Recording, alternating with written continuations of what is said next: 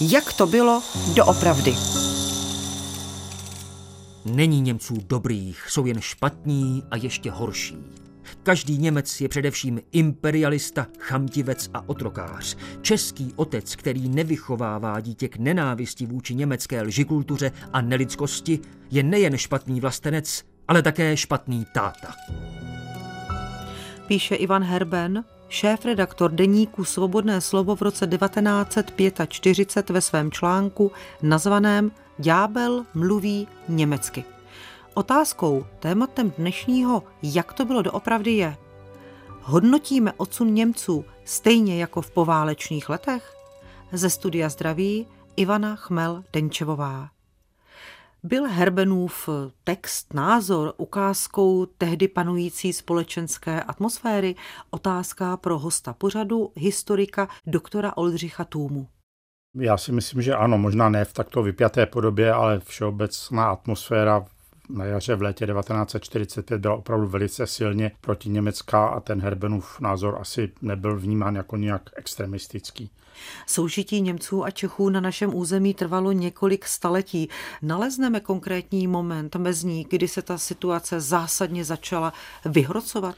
Němci se usazovali na území Čecha Moravy, řekněme, od 13. století a dlouho to, myslím, žádný zvláštní problém nevytvářelo ten česko-německý konflikt je patrný, řekněme, od okamžiku ho národního vědomí, jak na české, tak německé straně. V tom našem případě být Čechem znamenalo nebýt Němcem, v případě těch českých nebo moravských Němců to znamenalo nebýt Čechem. Čili řekněme od přelomu 18. a 19. století vidíme to rozdělení obyvatelstva Čecha Moravy na ty dvě národnostní skupiny a ještě tedy v rámci státu, kterému vládli Němci nebo kterému vládla německá řeč a německá kultura. A tehle ten problém vlastně se táhne celým 19. a první polovinou 20. století. Vznik Československa v roce 1918 s ústavně definovaným československým národem, to byl jeden z důsledků konce první světové války. Jaké důsledky to mělo právě pro německé obyvatele nově vzniklého státu? O tom píše publicista Pavel Kosatík v knize České sny. Kapitola se jmenuje O životě bez Němců. Němci v republice zůstali. Jako úděl a osud Čechů, kteří tím jako vládnoucí národ sami sobě dali úkol postarat se o ně tak, aby z nich vychovali loajální občany. Z pražského pohledu zůstali obyvateli, kterým se nedůvěřovalo. Stát patřil Čechům, kteří si ho vytvořili a k nimž se přidali Slováci. Němci a Maďaři byli do státu inkorporováni. Na vládě se nepodíleli, ale vládlo se jim. V hymně státu, ve kterém nyní žili, se s nimi nepočítalo. Nepadlo tam o nich jediné slovo. Trapný pokus o překlad písně Kde domov můj do Němčiny s tím, aby se ho učili zpívat žáci a studenti v Sudetech, dopadl s předpokládatelným výsledkem. Takže Němci se měli stát loajálními občany nově vzniklého Československa, s čímž zjevně měli problém a zároveň samo Německo bylo také státem poraženým v první světové válce. Jak se to projevilo i do toho soužití česko-německého uvnitř Československa? Rok 1918 znamenal pro české a moravské Němce zásadní zlom a z jejich pohledu negativní zlom. Oni se náhle dostali do pozice příslušníků menšiny ve státě ovládaném jiným národem, navíc národem, s kterým měli dlouhodobé konflikty. Čili integrovat tu třímilionovou komunitu českých Němců byl opravdu obtížný problém. Pavel Kosatík také píše, že Němci se na vládě nepodíleli, ale pohledem na 20-letou existenci prvorepublikového Československa to není tvrzení tak eh, věcně správné. Ano, po většinu doby existence první republiky německé politické strany byly zastoupeny ve vládě od roku 26 do roku 38 a ty politické strany ještě na počátku 30. let za sebou měly řekněme dvě třetiny, podle výsledku voleb dvě třetiny českých a moravských Němců, čili ten většinový německý názor se nějak zdal s existencí Československa směřovat. Kdy se to vyhrotilo a byly stížnosti tehdejších sudeckých Němců na utlačování v Československu pravdivé? Ta situace se potom zlomila a vyhrotila opět s nástupem světové hospodářské krize, která zasáhla ta pohraniční území ještě víc než vnitrozemí a ještě více potom s nástupem Hitlera k moci a s tím, kdy se z Německa opět stala velmoc s velkými ambicemi a to ty české Němce přitahovalo neuvěřitelným způsobem. Podzim roku 1938 a takzvaná Mnichovská dohoda, která oseká Československo o pohraniční území a po půl roce i tento osekaný stát končí. Od 15. března 1939 nastává nacistická německá okupace a ta trvala dlouhých šest let kruté druhé světové války. Tajemník prezidenta Edvarda Beneše Jaromír Smutný už v srpnu roku 1939 si napsal. S čištěním od Němců a zrádců všichni souhlasíme. Z ohledů mezinárodních bude ovšem zahraniční vláda nucena veřejně vás vyzývat k ohledům. Doma jsme ovšem pány my.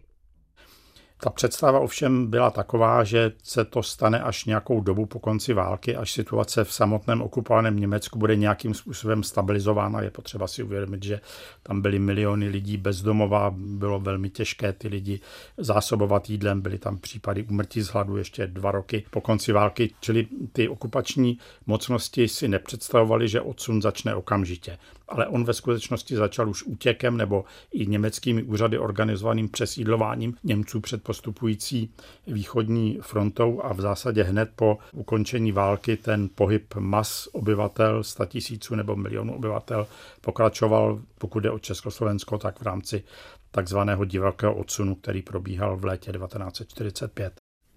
Za chvíli bude za rok, za dvě leta, za čtyři leta, za pět let bude nový boj mezi Němci a ostatními evropskými národy. Projev prezidenta říkám, Edvarda Beneše. Nehořím tou pomstou, nemyslím, že máme nějakým nelidským způsobem stále a stále toto připomínat, ale až nám Němci začnou vytýkat náš nacionalismus, až nám začnou vytýkat, že jsme vyhnali tolik a tolik Němců od nás, začnou nám vypočítávat, co všecko jaké hodnoty Němci, čeští a všichni ostatní ztratili a že chtějí takové a takové očkodnění, tož jim musíme hned povědět.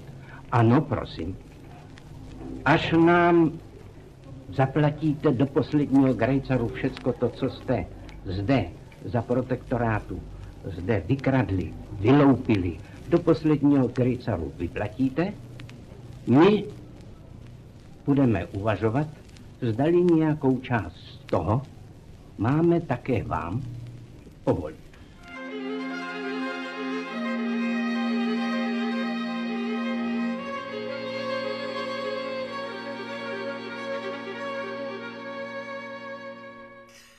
Rozdíl mezi velkým a malým národem zejména malým národem v sousedství Německa, je ten, že velký národ snad ještě nepocítil strachu o existenci a že často může jednat luxusněji, než jak diktuje základní put sebezáchovy. My nyní jednáme tak, jak jednáme, poněvadž jsme porozuměli, že jde o sám život národa.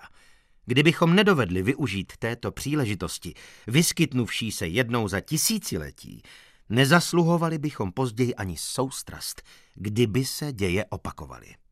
Napsal v říjnu roku 1945 ve svobodném slově publicista Ferdinand Peroutka. Připomeňme, že právě on byl takřka po celou dobu druhé světové války vězněm koncentračního tábora. Já myslím, že taky hezky dokládá, že primárně odsun Němců nebyl vnímán jako trest, kterým je uložen, ale jako zkrátka opatření, které je nezbytné provést v zájmu zachování nebo budoucí existence zabezpečeného československého státu. Pohled na odsun německých obyvatel z obnoveného Československa se jistým způsobem neměnil po další desetiletí. Dokladem je také text, který teď uslyšíme, autorů Petra Pidharta a Petra Příhody z knihy Čítanka odsunutých dějin. Lidé odsun schvalovali a pokud měli výhrady, ponechávali si je pro sebe. Naštěstí to neplatí bez výjimek.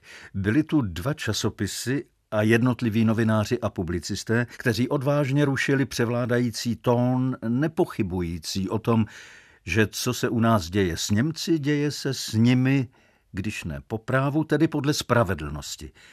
Jde o Tigridovi obzory a Peroutkův dnešek.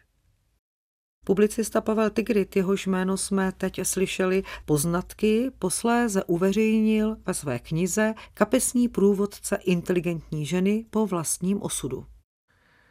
Ve sběrných táborech byly hygienické a stravovací poměry strašné.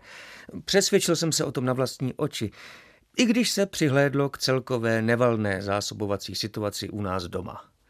V následujícím divokém odsunu do Německa a Rakouska trval od května do listopadu 1945, došlo k bestialitám a zvěrstvům, individuálním i kolektivním.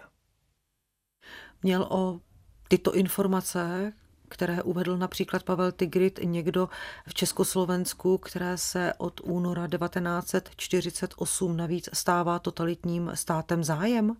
No po únoru už ne, nebo aspoň ne ve veřejném prostoru. Před únorem postupně tyhle ty záležitosti začaly být vnímány jako něco, k čemu je potřeba zaujmout stanovisko a rozeběhlo se v některých případech aspoň vyšetřování těch asi nejznámějších masových násilností nebo vražd, ale v zásadě až na malé výjimky žádné to vyšetřování nedospělo do konce, potom už bylo zastaveno a dál nepokračovalo.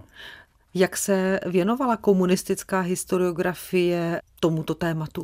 Považovalo ho za jednoznačně oprávněný a správný akt, když tak se věnovala problematice osídlování pohraničí, ale v pohledu na Němce v zásadě převzala narrativ komunistické politiky a retoriky a komunisté se po roce 45 stali jakoby hlavní bojovníky za uskutečnění národních zájmů nebo nacionalistického českého programu, takže v tom nějaké pochybnosti o odsunu opravdu nemohly mít místo.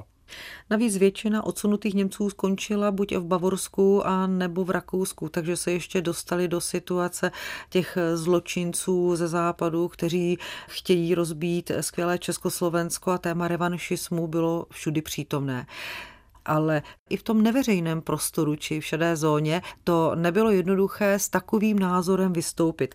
Dokládá to jeden z textů Petra Pidharta, který v blahopřejném dopise pro svého souputníka Milana Otáhala, mimo jiné, oni dva spolu s Petrem Příhodou byli skryti pod trio historiků podiven, napsal.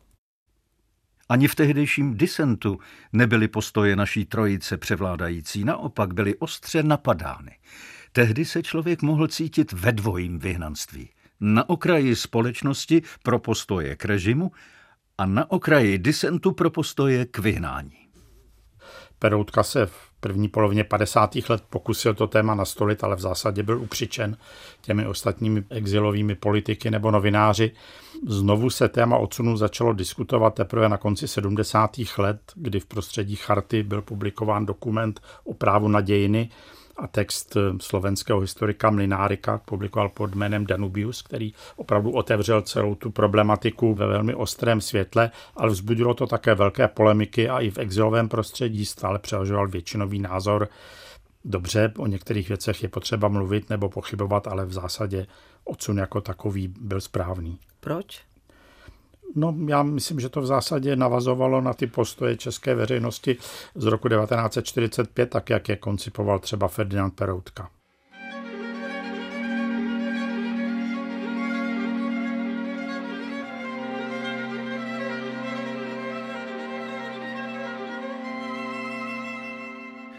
Domnívám se, že nadešel čas se tohoto břemene s definitivní platností zbavit. Ujistil jsem pana prezidenta, že jsme připraveni o všech otázkách, které se zde kladou, hovořit otevřeně, věcně, bez zbytečných reminiscencí. Za naši stranu bych rád prohlásil. Odmítáme myšlenku kolektivní viny jako morálně ospravedlnitelnou. Jestliže byla aplikována i vůči československým občanům německé národnosti, pak to rozhodnutí nebylo správné řekl Václav Havel 2. ledna roku 1990 při rozhovoru s tehdejším německým prezidentem Weizsäckerem. Byla to pomyslná časovaná bomba tato Havlova slova? V českém prostředí určitě je potřeba si uvědomit, že na rozdíl od Havla a jiných lidí z opozice, kteří měli za sebou možná deset let intenzivních debat o problematice odsunu, česká veřejnost vlastně na takto radikální spochybnění dosavadního výkladu dějin opravdu nebyla připravena. Všechny ty historické práce a ty debaty, které se odsunu budou týkat, byly teprve na začátku nebo odehrály se až během 90. let a nějaký vliv na proměnu toho českého veřejného názoru eh, měli. On také nejel do Bratislavy nebo do Varšavy, jako dělají prezidenti dnes, ale nejdříve jel do Bonu a do Berlína. A do tohoto kontextu prostě spadají i ta jeho slova takto vstřícná vůči Německu a vůči našim někdejším německým krajanům. Proč se tak choval? Proč se tak rozhodnul? Václav Havel opravdu se domníval, že je možné nějakým gestem a nějakým rychlým způsobem překonat tu rozporuplnou minulost a tu minulost, která nás a Němce pořád dělí a navázat dobré sousedství s nějakým společným názorem na minulost. To se ale úplně nepodařilo. Projev Češi a Němci na cestě k dobrému sousedství pronesl prezident Václav Havel 17. února roku 1995 a řekl v něm. Na poválečný odsun můžeme mít různé názory a můj kritický názor je obecně znám. Nikdy ho však nemůžeme vypreparovat z jeho dějiných souvislostí a oddělit ho od všech hrůz, které mu předcházely a které k němu vedly. Jestli jsem toto považoval za věc do té míry samozřejmou, že jsem necítil potřebu ji znovu zdůrazňovat, dnes ji musím jasně říct, protože v Německu se opět ozývají lidé, kteří ji přehlížejí nebo dokonce spochybňují. Ostatně i v minulosti jsem nejednou řekl, že zlo má infekční povahu a že zlo odsunu bylo jen smutným vyústěním zla, kterému předcházelo. O tom, kdo první vypustil z láhve džina, nemůže být sporu. A v Havlově projevu také zaznělo. Pro mnohé Němce, zvlášť pro ty, kteří byli postiženi odsunem, není asi dodnes lehké si to přiznat. Stejně jako pro mnohé Čechy, handicapované navíc desetiletími nesvobody, kdy toto téma bylo tabu. Není lehké si přiznat, jak ublížili demokracii a tím i sami sobě přijetím myšlenky poválečného vyhnání Němců z jejich domova.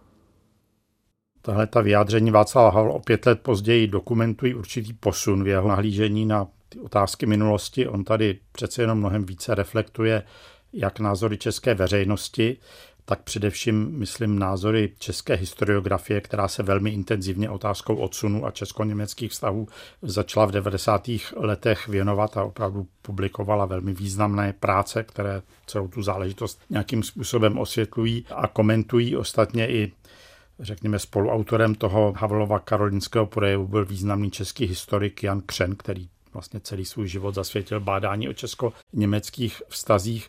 Čili ten posun, kde Havel přece jenom rozděluje ty viny na obě strany.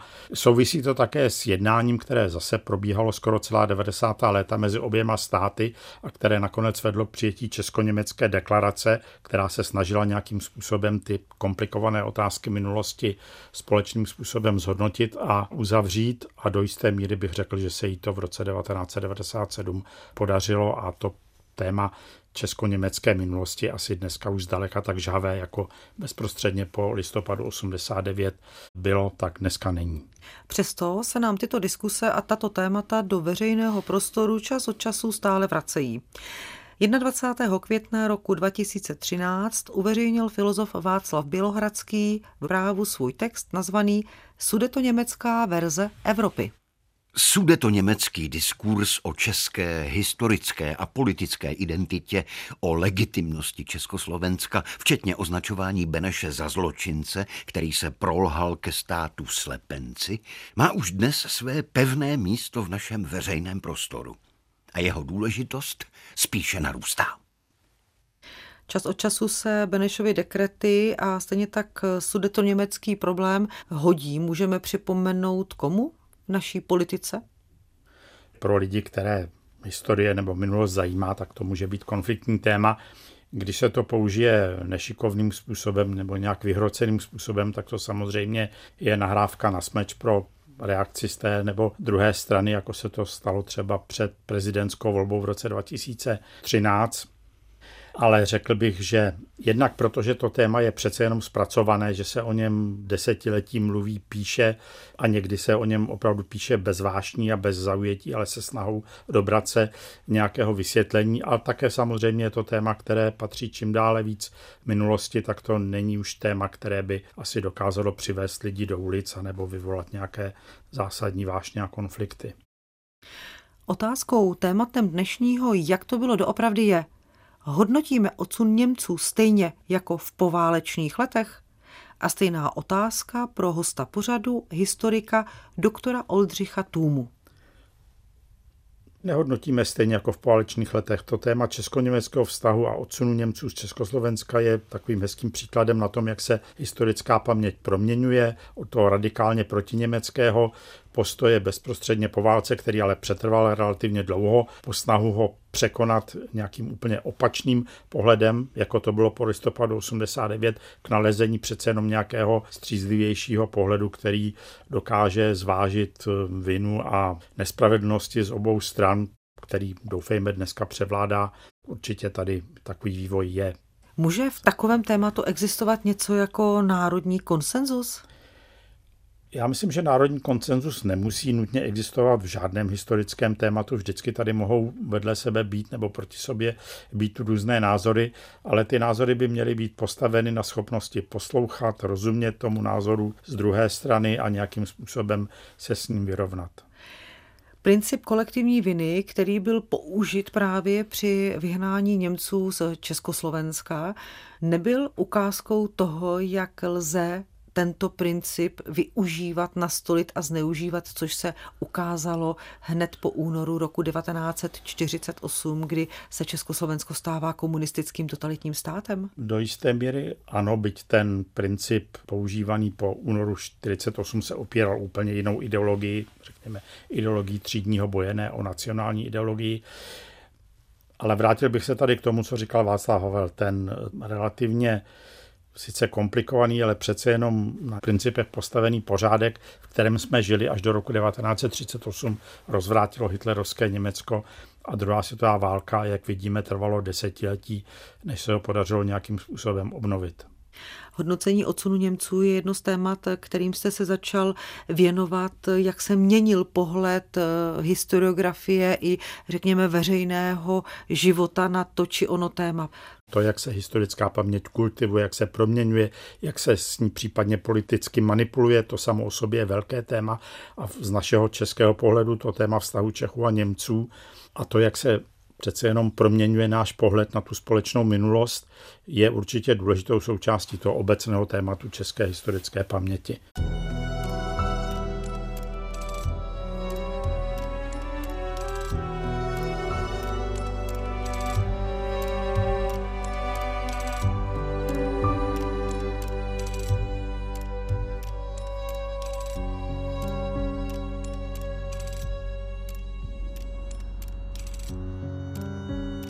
Cyklus Jak to bylo doopravdy najdete také na webu plus.rozhlas.cz, v aplikaci Můj rozhlas a v dalších podcastových aplikacích.